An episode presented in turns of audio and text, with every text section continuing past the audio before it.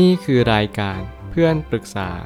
เป็นรายการที่จะนำประสบการณ์ต่างๆ มาเล่าเรื่องร้อยเรียงเรื่องราว ให้เกิดประโยชน์แก่ผู้ฟังครับ สวัสดีครับผมแอดมินเพจเพื่อนปรึกษาครับ วันนี้ผมอยากจะมาชวนคุยเรื่อง เพื่อนในโลกออนไลน์ฆ่าตัวตาย เราควรจะทำยังไงต่อไปดี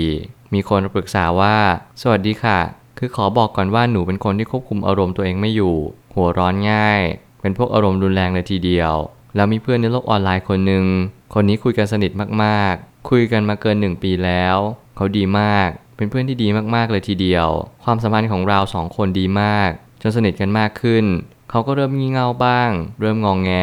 เราก็เข้าใจเขา แต่เราไม่สามารถระงับอารมณ์ได้ บางทีทำงานมาเหนื่อยๆ หรือเจอปัญหาอะไรแบบนี้ และเขาเป็นแบบนี้ใส่เรา เราก็จะโมโหหนักขึ้น ผ่านไปหมดทุกสิ่งอย่าง จนครั้งล่าสุด เขาเป็นโรคซึมเศร้าค่ะ เขาไปหาจิตแพทย์ เขาต้องกินยาจำนวนมาก พักหลังวันนี้เราก็ใส่ใจเขามากขึ้น แต่ก็เผลอทำสิ่งไม่ดีใส่ไปบ้าง เขาเคยบอกเราว่า เขากินยาน้อยลงเพราะเรา เขารู้สึกดีขึ้นเพราะเรา เราคือความสุขของเขา เรารู้สึกดีมากเลยนะ จนวันที่ 14 ที่ผ่านมา คือช่วงปิดเทอมเราจะไม่ว่างเลย เพราะเราต้องทำงานหนัก และตอนที่เขาทักมา เราก็เหนื่อยจากการทำงานพอสมควร และมีปัญหานิดนึง แล้วเราก็เผลอพานใส่เข้าไป แล้วไม่คิดเลยว่าจะเป็นแบบนี้ หลังจากวันนั้นก็ไม่ได้ติดต่อกันอีกเลย เขาหายไป เมื่อคืนคิดถึงเขามากๆ เลยทักไปบอกฝันดีเล่นๆ แต่พี่ชายเขาก็ตอบแชทมาว่าเพื่อนหนูคนนี้เขาตายแล้ว หนูรู้สึกผิดมากๆ แต่ทำอะไรไม่ได้เลย เราเป็นเพื่อนกันในโลกออนไลน์เท่านั้น เขาอยู่โคราช หนูอยู่ตรัง โอกาสที่จะเจอกันแทบเป็นศูนย์ หนูกังวลมากๆ หยุดร้องไห้ไม่ได้ หนูเจ็บใจที่ทำอะไรไม่ได้เลย แล้วก็เกลียดตัวเองที่มีนิสัยแบบนั้น แก้ไม่หายสักที นูเอาแต่รู้สึกผิดแล้วก็โทษตัวเอง หนูรู้ว่าไม่ควรคิดแบบนี้ แต่ก็ห้ามไม่ได้ เพราะสาเหตุหลักๆ มันมาจากหนู พี่คือหนูไม่รู้จะทำยังไงดี ปรึกษาใครไม่ได้เลยอะพี่ แค่เขาขอโทษหนูยังบอกเขาไม่ได้เลย หนูจะคุยกับเขาอีกไหมก็ไม่รู้ หันไปหาใครก็ไม่ได้ ปกติมีปัญหาอะไรเราก็จะแลกเปลี่ยนปัญหากัน แล้วช่วยหาทางออก เป็นความสบายใจให้กันและกัน แต่ตอนนี้ไม่มีอีกแล้วพี่ แน่นอนว่าเรื่องราวนี้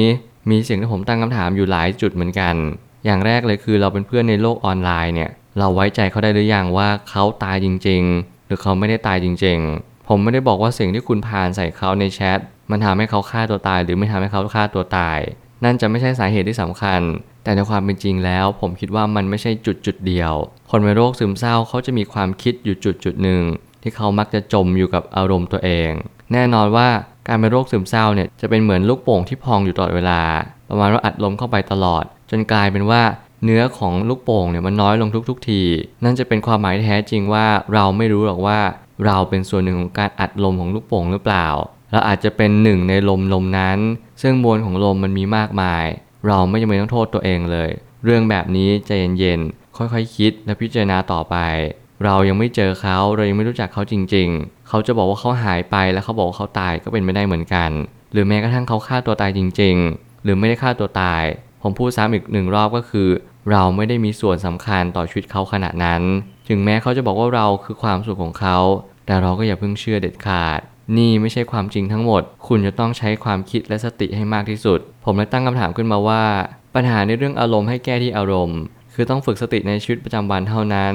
ค่อยๆ ตามรู้อารมณ์ไปในแต่ละวัน เมื่อไหร่ก็ตามที่เรามีอารมณ์ที่รุนแรง แน่นอนสิ่งที่เราเป็นเนี่ยจะไปกระทบกระทั่งจิตใจผู้อื่น รอบข้างเราแน่นอน ซึ่งมันหลีกเลี่ยงไม่ได้เลย ไม่ว่าเราจะอารมณ์เสียพานใส่คนอื่นระบายใส่คนอื่นลงที่คนอื่น สิ่งต่างๆเหล่านี้เป็นสิ่งที่คนมักโกรธ หรือว่าโทสะจริตเนี่ยจะเป็นกันบ่อยมากๆ เราจะต้องแก้ด้วยการมีสติ รู้เท่าทันอารมณ์โกรธ รู้ว่าสิ่งที่เราโกรธไปเนี่ยมันมีความหมายจริง ๆ หรือเปล่า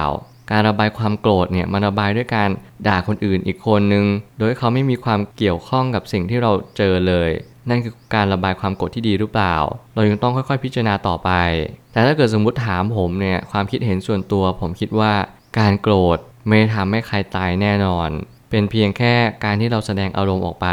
ซึ่งแต่ละคนจะมีการรับรู้อารมณ์ที่ไม่เท่ากัน บางคนเจอเรื่องเล็กๆน้อยๆเขาเรียกว่าเรื่องแบบมดกัด เราก็โกรธเป็นฟืนเป็นไฟ แบบนี้ก็ได้เช่นกัน บางคนเจอเรื่องใหญ่ๆก็ยังไม่โกรธ เป็นคนที่มีความคิดแบบการควบคุมอารมณ์พื้นฐานที่ดี หรือที่เรียกว่าเขาเป็นคนมี EQ สูงนั่นเอง หลายๆ ครั้งเนี่ยเรามีความโกรธง่าย เรารู้ว่าเราเป็นคนที่ถูกทริกเกอร์หรือถูกจุดชนวนระเบิดได้ง่าย เราจงเรียนรู้ในเรื่องของการมีสติมากยิ่งขึ้น ไม่ว่าเราจะฝึกสติด้วยการอดทนนับ 1 2 3 ไปจนถึง 100 หรืออะไรก็แล้วแต่เรามีกลยุทธ์อะไร งัดมาใช้ให้หมด เพียงแต่ว่าเราพยายามระงับความโกรธให้ได้เร็วที่สุด นั่นจะลดปัญหาแล้วก็ลดแรงกระแทก ต่อสิ่งที่เรากระทำได้มากมายที่สุด ส่วนปัญหาเรื่องเพื่อนในโลกออนไลน์ ก็ถือไปว่าเราทำดีที่สุดแล้ว การที่เขาฆ่าตัวตายมันอาจจะเป็นเพราะเราเป็นสาเหตุ แต่แน่นอนมันมีความลึกซึ้งกว่านั้นเยอะ อย่างที่ผมเกรินไปตั้งแต่แรกก็คือ คุณไม่จำเป็นต้องโทษตัวเองในเรื่องแบบนี้ คุณโกรธ เพราะมันเป็นนิสัยคุณ คุณไม่ได้มีเจตนาให้เขาฆ่าตัวตายจริง ๆ ถึงแม้พี่ชายเขาจะทักแชทมาหรืออะไรก็แล้วแต่ นั่นจะไม่ใช่สาระสำคัญ คนจะฆ่าตัวตาย เหตุผลมันมี 108 ปัญหาเลยที่เขาจะสามารถมีความคิดในณโมเมนต์นั้นได้ทั้งหมดเลย ผมมีความคิดอยู่ความคิดหนึ่งว่าถ้าเกิดสมมติ ผมคบเพื่อนหรือผมมีแฟน แล้วหลังที่ผมเลิกคบไป หรือแม้กระทั่งผมเลิกกับแฟนไป แล้วเขาฆ่าตัวตาย ผมจะรู้สึกผิดกับชีวิตจริง ๆ หรือเปล่า ผมตั้งคำถามนี้แล้วผมพยายามหาคำตอบ นั่นจะหมายความว่าจริง ๆ แล้วผมก็รู้สึกผิดนั่นแหละ แต่ความรู้สึกผิดจะลดน้อยลง แล้วมันแปรผันตรงกันกับการที่ผมทำความดีกับเขา ยิ่งผมทำความดีกับแฟน ยิ่งผมทำความดีกับเพื่อนมากเท่าไหร่ ผมจะยิ่งรู้สึกผิดกับแฟน และก็กับเพื่อนคนนี้น้อยมากเท่านั้น นั่นจะหมายความว่าการที่เราทำดีกับบุคคลทั่วไป ไม่ว่าจะเป็นแฟนเอ่ยเพื่อนเอ่ยหรือคนในครอบครัว เมื่อไหร่ก็ตามที่เขาจากเราไป เราจะรู้สึกผิดต่อเขาเนี่ยน้อยลงอย่างเห็นได้ชัดเลย ผมเชื่อว่าสิ่งเหล่านี้มันช่วยได้จริง ๆ แล้วคุณจะเป็นต้องนำไปใช้ หากคุณทำดีกับเขามากที่สุดแล้ว คุณเป็นทั้งคนพิเศษ คุณเป็นทั้งคนที่ทำให้เขาสบายใจ ขอให้คุณจดจำโมเมนต์นั้นไว้ดีกว่า เราเป็นผู้อยู่รอด เรายังมีชีวิตอยู่ เราก็ต้องมีความคิดแล้วก็หาทางเอาตัวรอดให้มากที่สุด คือการที่เรามีความคิดในแง่ดี และก็อยู่กับความเป็นจริงให้ได้ นั่นคือหนทางออกของชีวิตเราต่อไป การโทษตัวเองไม่ใช่การแก้ปัญหาอย่างถูกวิธี ลองเรียนรู้ที่จะเข้าใจสัจธรรมว่า โลกใบนี้ย่อมคัดสรรให้ผู้ที่แข็งแกร่งอยู่รอด ส่วนผู้ที่อ่อนแอก็ย่อมลาจากโลกนี้ไป เขาจึงเรียกว่าการปรับตัว ไม่ว่าใครก็ตามที่ยังอยู่รอดอยู่บนโลกใบนี้ หน้าที่คุณคือต้องอยู่ต่อไป แล้วคุณก็จำเป็นต้องเรียนรู้ในการปรับตัว ถ้าเกิดสมมติคุณคิดว่าการหนีปัญหาคือการฆ่าตัวตาย ช้าก่อนใจเย็นๆการที่เราฆ่าตัวตายเนี่ยไม่เพียงแต่ว่าเราจะตกนรก แต่เราจะมีโอกาสกลับขึ้นมาเกิดเป็นมนุษย์เนี่ยน้อยลงมากๆ การให้เราเป็นมนุษย์แบบสัตว์ประเสริฐเนี่ยไม่ใช่เรื่องง่าย พระพุทธเจ้าท่านเปรียบเหมือนหนึ่งกับเนี่ยจะมีเต่าตาบอดอยู่ในทะเลแล้วก็ขึ้นมา ในจังหวะนั้นจะมีห่วงลอยอยู่บนทะเล แล้วเต่านั้นก็ขึ้นอยู่มาบนห่วงพอดี นั่นคือการเกิดครั้งครั้งหนึ่งของบุคคลบุคคลหนึ่ง นั่นจะหมายความว่าความยากเย็นในการที่เต่าตาบอดจะเงยหัวขึ้นมา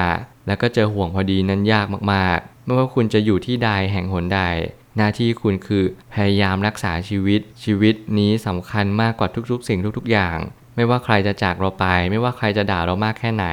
ไม่ได้อยู่ที่ตัวเขาที่เขาทำอะไรกับเรา แต่อยู่ที่ตัวเราทำอะไรกับตัวเราเอง จงรักตัวเองให้เป็นและอบกอดตัวเองให้ได้ นั่นคือหน้าที่ที่สำคัญ หากวันนี้เรากำลังเสียใจ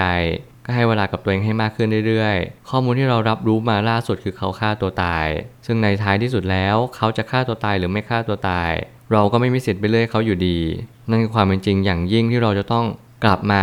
รักตัวเองก่อน ทุกคนต้องมีหน้าที่ของแต่ละคนเลย หน้าที่นี้ก็คือหน้าที่ของการรักตัวเองให้เป็น เราไม่จำเป็นต้องไปนั่งแคร์ใครมากคำพูดของคนอื่นคำเสียดสีคำดูถูก ดูแคลนต่างๆ นั่นจะไม่ใช่สิ่งสาระสำคัญ ถ้าเรารักตัวเองไม่เป็น ก็จะไม่มีใครรักเราจริง ๆ ถึงแม้มีคนรักเราจริง ๆ เราก็จะมองไม่เห็น นั่นคือความมหัศจรรย์ของการเริ่มต้นที่ตัวเอง ให้ถูกวิธี จึงเป็นทางออกที่สำคัญที่สุด หลายครั้งที่ผมพูดบ่อยๆ และซ้ำๆในเรื่องของการรักตัวเองให้เป็น ในเรื่องของการโอบกอดตัวเอง นั่นก็เพราะว่ามันเป็นสิ่งที่สำคัญจริง ๆ ในชีวิตอนาคต และในปัจจุบันนี้ก็มีหลายคน ที่เขากำลังประสบพบเจอกับปัญหา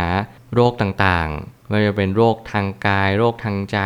สิ่งหนึ่งที่แก้ได้ยากที่สุดก็คือโรคทางใจ ผมจึงอยากให้ทุกคนลองคิดดูดีๆ ว่าทุกคนมีโอกาสที่เราจะดูแลตัวเอง แล้วก็ไม่ดูแลตัวเอง เราจะเลือกทางไหนที่ดีที่สุด ที่มันคุ้มค่าจริง ๆ กับสิ่งที่เราเกิดมา เราลองดูทุกๆ อย่างหรือยังว่ามันมีดีมีเสียยังไง เราอย่ามองอะไรในสิ่งที่เรามอง จงมองให้มันเปิดกว้าง โลกใบนี้ยังกว้างใหญ่และยังมีพื้นที่มากเพียงพอ ให้ทุกคนอยู่อาศัย เรายังมีศาสตร์และศิลป์ต่างๆ มากมาย ที่ทำให้เราต้องใช้เวลาทั้งชีวิตเพื่อศึกษามัน เราลองศึกษาแล้วหรือยัง หากเรายังไม่เคยลอง จงลองเริ่มต้นศึกษาไม่ว่าจะเป็นจิตวิทยาปรัชญา หรือแม้กระทั่งธรรมะก็ตาม คุณสามารถเรียนรู้ได้กับทุกๆ สิ่ง ค่อยๆคคิดและพิจารณามันการลงทุนเอ่ยมันมีความเสี่ยง ค่อยๆ ตัดสินใจ คนยุคนี้และยุคสมัยใหม่ ชอบการเล่นหุ้นชอบได้เงินไว จงเรียนรู้มัน อย่าทำให้ถึงขั้นล้มละลาย เพียงแต่ว่าเราต้องมีสติกับมัน สุดท้ายนี้ ความสุขในชีวิตจะขึ้นอยู่กับคนอื่นได้ไม่ควรเกิน 20%ของชีวิต นั่นหมายความว่า 80%ที่เหลือควรจะอยู่ให้ได้ด้วยตัวเอง เมื่อเรามีความสุขที่อิงอาศัยสิ่งอื่นมากเกินไป เราจะรับไม่ได้หากสิ่งนั้นจากเราไป นี่คือกฎที่สำคัญที่สุดในชีวิตก็คือ 20%เราควรจะพึ่งพาคนอื่น แต่ 80%เราควรจะพึ่งพาตัวเอง ให้มากสุดเท่าที่ทำได้ ไม่อย่างนั้นเราจะไม่สามารถมีชีวิตรอดต่อไปได้อีก ยิ่งเราพึ่งพาชีวิตคนอื่นมาก เราก็ยิ่งมีความสูญเสียความเป็นตัวเองมากเช่นกัน การพึ่งพาตัวเองได้มันสะท้อนได้หลายสิ่ง ไม่ว่าจะเป็นลูกที่กำลังพึ่งพาพ่อแม่ คนที่เป็นคู่รักการที่กำลังพึ่งพาคนรักของตัวเอง เพื่อนการที่กำลังพึ่งพาให้เขาทำงานกลุ่มให้ พอเพื่อนขู่ว่าจะไม่ทำงานให้ เราก็กลัวมากและเราก็กังวลกับมัน นั่นจะหมายความว่าเรายังไม่มีสิ่งที่พึ่งพาตัวเองได้มากเพียงพอ คุณจำเป็นต้องเริ่มหันกลับมามีสติ แล้วก็เริ่มพึ่งพาตัวเองได้มากยิ่งขึ้น ก่อนที่เราจะพึ่งพาตัวเองได้ เราก็จำเป็นจะต้องฝึกตนเองให้เก่งก่อน ไม่ว่าคุณจะหาความรู้ คุณจะค่อยๆ ฝึกปรือตนเอง พัฒนาตัวเองในแต่ละวัน แน่นอนคุณอาจจะยังอยู่ในวัยเรียน คุณอาจจะยังไม่เห็นประโยชน์ในการพัฒนาตัวเอง คุณอาจจะยังไม่เห็นประโยชน์ในศาสตร์และศิลป์อื่นๆ แขนงที่มันแตกย่อยไปจากสิ่งที่คุณร่ำเรียนมา แต่ไม่เป็นไรขอให้คุณกระทำไว้ในใจ คิดเอาไว้ก่อน หน้าที่ของเราทุกๆ คนไม่ได้เรียนรู้ และเข้าใจสิ่งเดียวกันในณเวลาเดียวกัน บางคนอาจจะเข้าใจเร็ว บางคนอาจจะเข้าใจช้า เพียงแต่ว่าเราขอแค่ฟังแค่คิด แล้วก็ค่อยๆ ใช้มันในแต่ละวัน เมื่อนั้นเราก็จะภูมิใจกับสิ่งที่เราเลือกเดิน ผมเชื่อว่าทุกปัญหาย่อมมีทางออกเสมอขอบคุณครับ รวมถึงคุณสามารถแชร์ประสบการณ์ ผ่านทาง Facebook Twitter และ YouTube และอย่าลืมติด Hashtag เพื่อนปรึกษาหรือ f r ร e n d t a l k a ด้วยนะครับ